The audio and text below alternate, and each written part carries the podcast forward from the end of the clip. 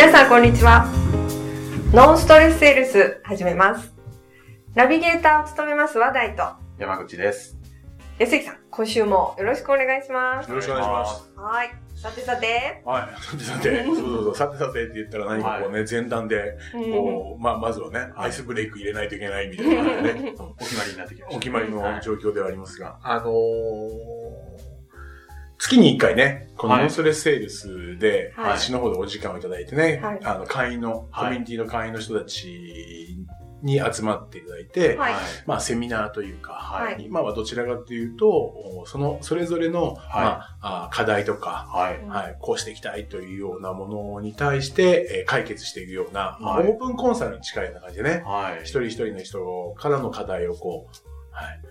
やっているわけでね、この前もありましたけど、い。もうそうするとね、面白いもんで、はい。人の人が課題をこう言ってる間は、自分は休憩みたいに、うん。なんか、残りの時間もったいないかなって思いがちなんですけど、はい。この前も皆さん言ってたけど、大体ね、やっぱりノンスト、まあ、セールス、営業部門の方たちが多いから、はい。やっぱ課題って共通してくくるところ、いわゆるあるあるなところが多いから、はい。うん結構人の課題を解決してるところを聞いて、はい自分でも身になりました、みたいなね。うんそんな話を聞いてよかったなっていう気そうですね。がする。アンケートもそういう声が多かったです。あ、本当に？はいいですね。そう。まあ、それでね、はい皆さん真面目な方、それなりの思いがあってね、い。うん。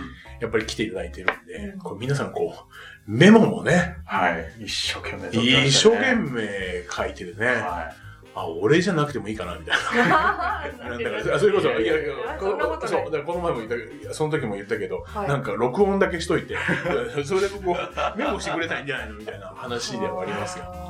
まあまあね、それはちょっと冗談だけど、やっぱりはい。ライブ感とかね、はい。僕自身はやっぱり、その、ここではね、ポッドキャストでこう、やっぱり、こういう空気感もそうなんだけど、はい。生でお伝えをしていったりとか、はいやっぱその空気でやっぱり感じるものってあるので、はいはい。ぜひね、そういうところにこう参加していただければと思うんですけども、はい皆さんほど真面目にね、メモを書いてね、はいうんすごいですよねい。。すごかったですね。そう。で、今日はね、ちょっとそのメモのお話をね、うんはい。で、メモも人それぞれ言ってるんだけど、うんえっ、と、この前もね、コンサルで何人かいらっしゃって、そのオープンコンサルで、皆さんメモを取ってるじゃないですか。はい。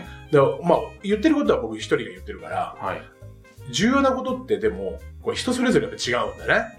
書いてるタイミングは違うし、書いてる内容も違うじゃない。ーはい確かにはい。確かにメモを取る重要性とかっていうのは、はいもう口酸っぱく子供の頃からさ、はい。学校にいる時からちゃんとメモ取りなさいとか、うんちゃんとノートを広げて、ちゃんと重要なとこ書き留めなさい。はい。これ僕はこう、ここを知ってもらいたいなっていうふうに思って仮に話してたとしても、違うところに響いてたりとかもするよね。あーそれはありますね。うん。まあこれはだから何？ここ分かってっていうことは、ここ分かってって言えばいいことなんだけど、あとはどこでやっぱり人ってはい。こう感じるか分かんないわかんない。ね。うん。それはもう人それぞれではあるんだけど。うんでもまあ、あの、やっぱり書き留めるっていうのは必要だと思うんですけど、はい。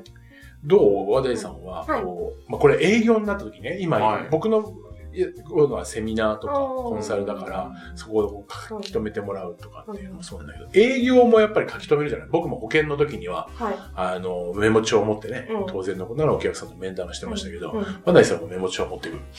持っていきます。あ、でも使わない時もあるけど、でも、まあ持って行ってます。なるほど、うん、えー使う時と使わない時の差ってどんなところが差とかってあるんですか？えーなんかあのーなんでしょうね。こう、メメモしておかないと、うんあの、ちょっともう忘れちゃうわ、この人話すごいからみたいな。ね、うわーっていう、もうじゃあもう忘れちゃうって言って、一生懸命なんか言ったことをそのまま書きたくなっちゃって書くときある。ガーなるほど。でもなんかこう書いてると書くのに今度集中しちゃうね。そうです、そうです。そうです。い今の、今のそれはちょっと拾えてないですよ。さっきのまだ終わってないんで、みたいな 感じのノリになる時もありますし、なんかこう、はい本当にこちらからするとね、聞いてくれてんのかなみたいなところも、はい。ちょっと、ちゃんと顔見て話聞いてよ。あ、もうどうしてもいいまあまあ、本当にもう余裕ない時あります。もう本当、まあ、すごい喋るな、みたいな。どうなんだろう？メモを取った方がいいのか、取った方が、取取取取らない方がいいのかなんでしょうね。。実は自分結構、商談はメモ取らない派でした。ああ、取らなかった。うんえーそれはななんで取らなかった？なんかもう、とにかく相手のやっぱ目を見て、聞こうって、聞くに集中をして、うん。で、まあ、これはっていうのだけ、もうワードだけちょろっとメモするぐらいで、あとはもうずっとこう、なんか、うん。うんいう感じでしたね。なるほど。それが、なんか変わったんですか？変わったっていうのは、い以前はそうだった。でも今はメモを取ってる。今は、どうですかね、回によってはパソコンで、まあ今はね。はい、あの、どっちかというと、その人の言葉を拾いたいときはもう、あの、目はこっちなんですけど、パソコンで打ってみたいなのは、使い分けはしてますけど、うんうんはい。なるほどね。まあ、聞く、聞いてるようはちゃんとなんか、鈴木さんにも教わって、まあまあ相手に伝わるようにはやってるつもりなんですけど、うんうんですよ。そうそう。聞いていることを伝える。はいもうそれでも書いてる時うんうんできないっすもんまあそうね。うんそれできなくなっちゃうもんね。ね。まあ、もうこれもやっぱ二つあるのかな。はい一つコミュニケーションのレベルで、コミュニケーションという観点で言ったら、いやっぱり山口さんの言うように、うんちゃんと聞いていることを伝える目を見てうなずいたりとか、柔らかい表情で聞いてあげてるよっていう、聞いてますよっていうことをやっぱ伝えていかないと、はい。相手が心開いていかないし、気持ちよく喋れないじゃない？そうですうね。だからやっぱりその表情とか、うんアイコンタクトは断然ベースとしては必要。だってそもそもずーっと何千年も前って多分書くものってないわけですよ。うん。あ、まあ商談もあったかどうかわかんない。はい。でもやっぱりはい。ベースはない、何もないですよ。人と人って。だからそこはやっぱり目で伝えたりと聞いてることを伝えたりとか、その表情っていうのは重要。うんうんうんただやっぱり今言ったようにいっぱい話してくれると、そ不れってもう。全くもってはい、すごいいっぱいいろんなものが飛んできてるから、はい。どれ受け止めていいかわかんないから、もうわからなくなっちゃ。そうう、そうなったら、やっぱり自分が受け止められる部分書かなきゃっていうふうに思うはい。よね。はい。やっぱ書くことも必要。はい。うんで、まあ、ど要は、目見てた方がいいんですか？ノート見てた方がいいんですか？って話なんですけど、はいはい。まあ、まあ、ここバランスでね、ベースはやっぱり相手。はい。だけど、きちっとやっぱり重要なポイントうんというところは、やっぱり書き留める。はい。書き留められなかったら、はいもうこれは失礼な話かもしれないけど、はい。すいません、今、ちょっといいお話だったんでとか、あそこをちょっとポイントだと思ったんで、すいません、ちょっと書き留めさせていただいていいですかって遮っちゃうけど、うんそうすると失礼じゃないですかまあ確かに遮ることに対しては失礼うん。ってことでしょ。うん。ただ、それ以上に僕は、要は、それぐらいあなたの話を真剣に聞いて、受け止めています、書き留めていますの方が、あーなんかちゃんとこの人聞いてくれてんだなとか、うんいう方が伝わるんだと思うんだよね。なるほど。まあ、それ言われたら相手はまあ、じゃあ待つかみたいなにはなるんですよね。だと思はい。う。ちゃんと聞いてくれている。あそう。だと思うんですよ。あ。はい。だからやっぱりメモを取るっていうことも必要。はいはい。で、さらにメモを取ってるっていうと、今のこと言うと、あ、ちゃんと書き留めてくれてるんだなっていう安心感ってい。うのもあるじゃない。はい。もうね、保険時代はだから、はい。ちゃんと書き留めるためにね、はい。もうこれでもかっていう最初はね、もう本当に A4 のね、レポート用紙みたいなペローンってやつだったんだけど、はい。そこにね、だんだんちょっとカッコつけてね、パフォーマンスもあるじゃない？ちゃんと書き留めてますよっていうところ。だんだんこう革のね、カバーが出てくるわけですよ。あ最初は普通のね、はいプラスチックの、はい。はい、国用産のバインダーみたいなのーが、はいはいはい。これはどっかの革製品になっててね、はいガツーン。なんか保険屋さんあるあるですよ、それ。でもね、結構いますよね。うんあ持ってる。でね、あの、それはね、いいと思う。パフォーマンスでちゃんとあなたのことを受け止めようとしていますっていうものが見えるから。うんはい。だからそれを書き留めるのも、言い方変だけど、安いペンではなくて、うんちゃんとして書きやすくて、うんちゃんと、まあ、今インクが滲むってことないけど、滲まない、ちゃんと残るようなペンで書いてます。はい。だからあの、フリクションっていうのはいかがなものかなと思う時あるんだよね。え？フリクションって、だから書き留めたものがはい。消えちゃうじゃん。うんはい。だから、もう少し残って、それで、いや、その書き間違えた時にすぐに直せるからっていう利便性はあるんだけど、はいい、や、書き損じたら20線引きゃいいんじゃないのって思うんですよ。うんまあ、人の感じ方なんだけど、僕はあんまりそのフリクションって自分でメモを取ってる時はいいよね。はい。本当に普通に何かスケジューリングのし修正とかはいいけど、うんでも、お客様の相手の話を聞き留めている時にはきちっとしたペンの方が、パフォーマンスとしてはね、それパフォーマンスだけどね、というふうには思いますよ。ただね、うん。現役時代そこっちに走りすぎた感があってね。というのは。いや、メモね、今ちょっと話したけど、いメモってじゃあ何をはい。書き留めるのってことですよ。確かにいや、だから何を？まあ、さっき言ったように、はいあの、コンサル、オープンコンサルの皆さんの時にも、え書き留める内容って少しずつ違うじゃない。そうそう。あだけど、それって別にこれを書き留めてねっていうルールってそんなにないじゃない。はい。そんな勉強ってあんまりしない。しないそうですねで、仮に営業の人も、まあ、強いて言ったらヒアリングシートっていうのをね、会社が用意してる場合はね、こういうことを聞きなさいとか、何しろこういうことを書きましょうみたいなのあったかもしれないけど。ほぼほぼメモってうん皆さんはい自分の感じるままで書いてることが多いような気がするまあそうですね。自分のというのは営業マンが感じるまま。感じるまま。だから自分が必要なもの、まあ確かに自分の必要なものしか書かなきゃいいんだけど、はい。ただ、本当そこで問題になってくるのは、はい本当は必要で書き留めなきゃいけない部分が、はいはい。和田井さんがさっき言ったように、うん話す量が多いと、はい。書き損じてしまうとか、うんさらには書こうと思うことによって、はい聞き損じてしまうっていうことが起きちゃう。そうですよどうしたらいいですかそこら辺、どうかなと思ってね。どうしたら、どうしたらいいですか？ああ、どうしたらいいんだろうね。いや、実際ね、僕が保険時代って、はいはい。まあでももう川の、な、川のノートにした時そうでもなかったかな。結構それをきちっと相手に明確にしようと思って、できるだけ聞いたことをきちっと書き留めて、はい。各、レイアウトも決めてた。この上のから3分の1は、はい。その人の、はい。えっ、と、何、そう、あの、も問題とか課題とか、か。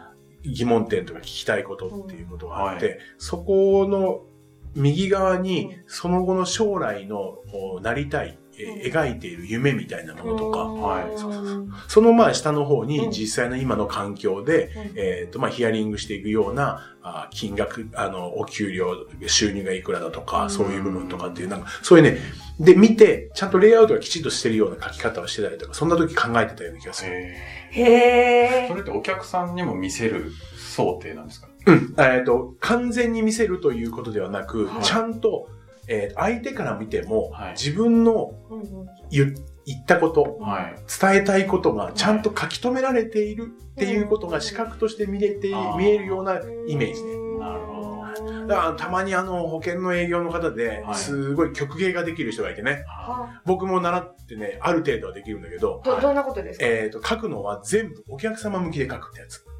あー。っていえうことはお客さんはその場で自分の言ったことがお客さん側として書けるってやつ。ー、すごい。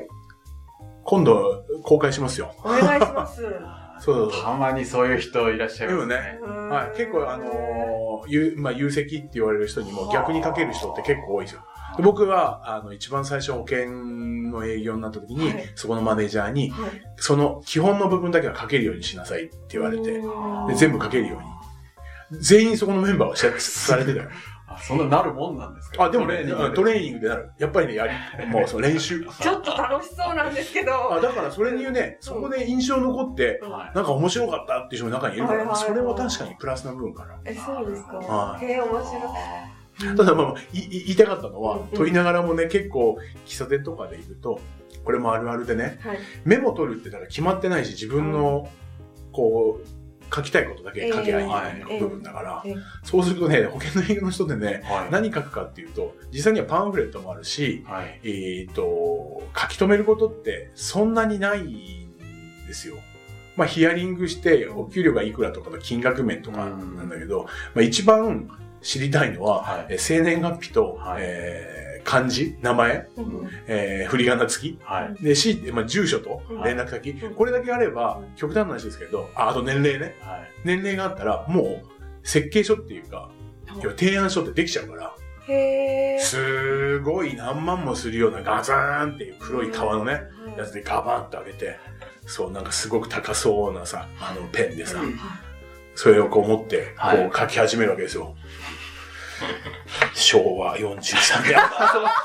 そこかみたいな。で、それ以上もね、書いてくれるんだったらいいんだけどはい、それ以外はもう、うーんって聞いてるんだけど、はいもう何も書かないみたいな。えじゃあ、じゃあいらないんじゃないの？みたいな。そのメモいるのみたいな。そうそうそう。あまあでもそれも重要な部分なので、はいで今その生年月日とかってこれもやっぱり必要だと思うんですよ。はい資料を作成する上で必要なもののはい。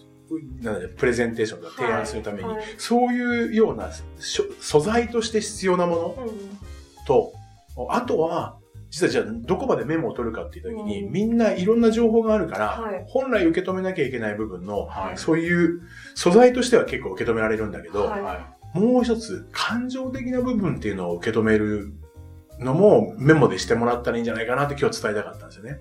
感そこもです部分かうんうん。で、まあ、そうね、感情的な部分っていうのは、今さっき僕が、こうはい自分が保険の時にやったっていうのは、はい。はい。今回、えっ、と、解決したい悩みとか、うん。問題とかっていうのを全部言ってもらう。うん。その反反対側にう、ん。それを解決することによって、成し得たい将来とか、うん。自分の夢とかというところ、はい。っていうところを聞く、聞いたものを限っている。はい。それ感情の部分じゃん。うん将来の部分って、うん思い描いた部分だから、うんはいあくまでも想像したイメージの感情の部分、こうなりたいんだ。確かに。そうで、基本人っていうのは、はいそこに向かって、時間を経過していって、はい。明日に向かって、まあ明日はより良くなろうとか、うんそういうふうに前に進んでるわけじゃない。はい。っていうことは、今の問題を解決することによって、はいこういうものが実現できる。そこの間でお役に立つための立場であったから、そこを書いたんですよ。はいって。ことは、感情的な部分までメモに残せると、相手にも視覚として、そうだ、私はこういうふうに思ってたっていうこともあるんで、まあ、そういうところを書き留めてもらったら、より、川の手帳にね、書く重みが出るんじゃないかなというふうに思ってるわけですよ。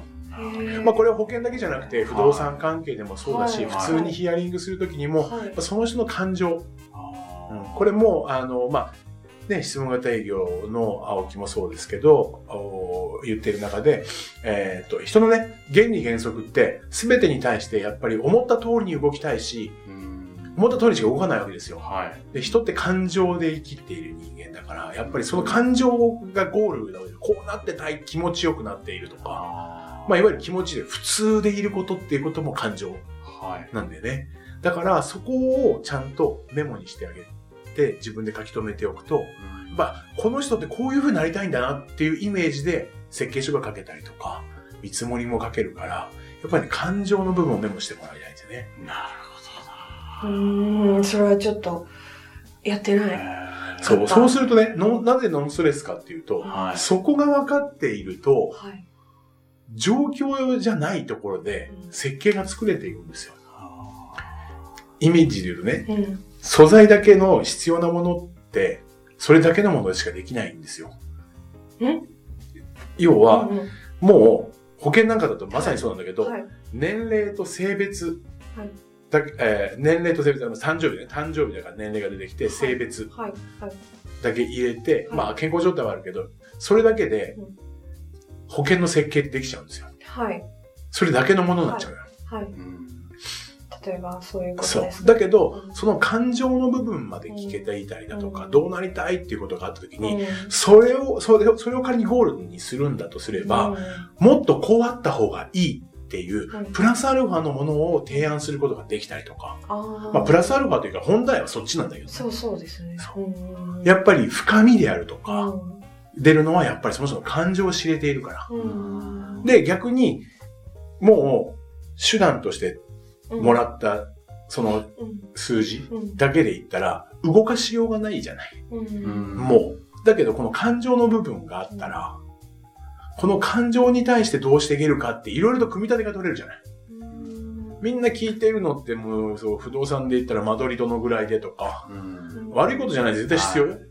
状況としては必要なんだけど、やっぱり、思いっていうものがあったら、こんな思いだったら、わざわざそんな大きい間取りいらなくてもいいんじゃないっていうふうにこっちが感じれば、はい違う提案できるじゃない。はい。だけど、どういう、どのぐらいの間取りがいいですかって聞いちゃって、それだけで言ってるからもう提案がそれしかできないし。ああ。そうでしょ？なるほどな。逆に値切ってくれって言ったら、もうだから素材を落とすしかないとかっていうんだけどあ、うんはでもそれのお金の話だけになっちゃったりとかするはいだからやっぱ感情をメモする。い。うん。なるほと言いながら、なかなかやっぱり聞いてると、トコさんの言うように、こうちょっと難しいっていうところもあるじゃない、うん。そうなので、まあ、今日最後に言いたいのは、そういう部分も準備をしていただきたいんですよ。準備とは？うーんとね、聞くことを準備しておく。で、準備しておくっていうのは何かといううん。と、こういう質問をしようとか、はい。こういう話をしようとかということではい。決めるのではなく、はい。逆にこういうことは聞いたとか、ううんん、要は、えーその人の将来の話を聞けた。はい。って、チェックシートみたいなことを自分でやっぱり一個作っといた方がいい。なるほど。それは、ちゃんとセールスサイクルの、はいえーアプローチの部分からうん。プレゼンのところも、ちゃんと自分で必要なチェックシートっていうものを、うん。ぜひぜひ作っていただきたいですよね。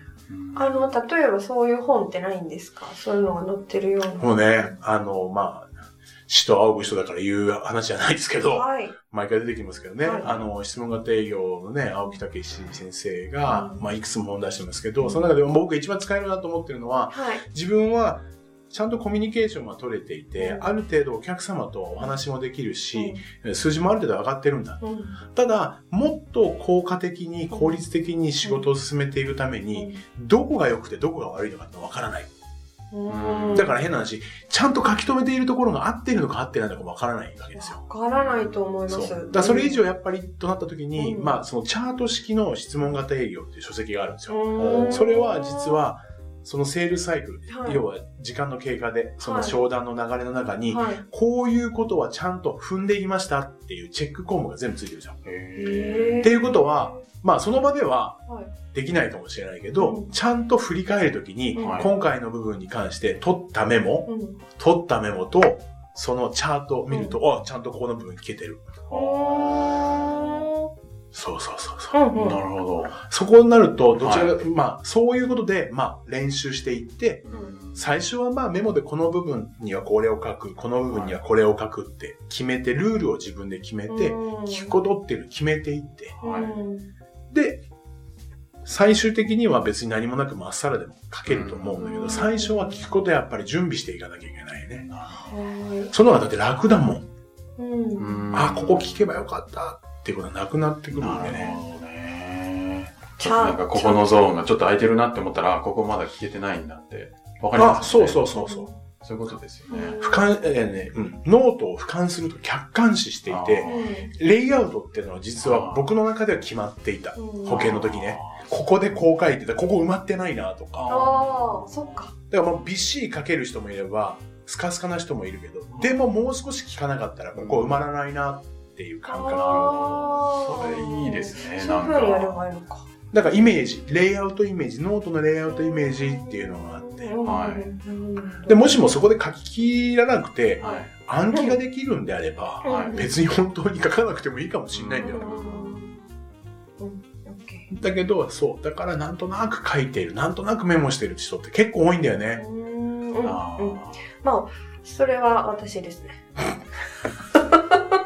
なので、うん。そういう聞かなきゃいけないことを聞いてるんだけど、書き留めていないとスルーしちゃうこはい。とも多いし、うん。で、実は結構スルーするのは、うん感情的な部分、感情の部分の話をしている時があって、要は、この人はご主人としてこういう思いで家族に徹している。うん。っていうことが、実はうん。本質だったってことだよね。そのゴールのために数字だとかはあるんだけど、あそれをもとに設計していったら結びつくじゃない。あっていう方が厚みがあって重みのある提案ができるんですよ。なるほどっていうところが今回のまとめかな。素晴らしいですねはい。だからレイアウトを考えて感情の部分も聞けるようにしていただけると、はい結構お客さんにも受けがいいなると思いますよ。なるほどねはい。どうも本当にあの勉強になりましたとんでもございません。メモを取りたいと思います。はい。えーそれでは今日はここまでとなります。はい。あのー皆様、えっ、とですね、あのー番組を聞いてですね、感想、それからこういうことはじゃあどうしたらいいわけって、まあ今日の番組を聞いて、あの、湧いた方はですね、あの、概要、ポッドキャストの下の概要のところにですね、質問フォームをご用意しておりますので、そっちから、あの、どしどしお寄せくださいませ。はい。それでは今日はここまでとなります。どうもありがとうございました。はい、ありがとうございました。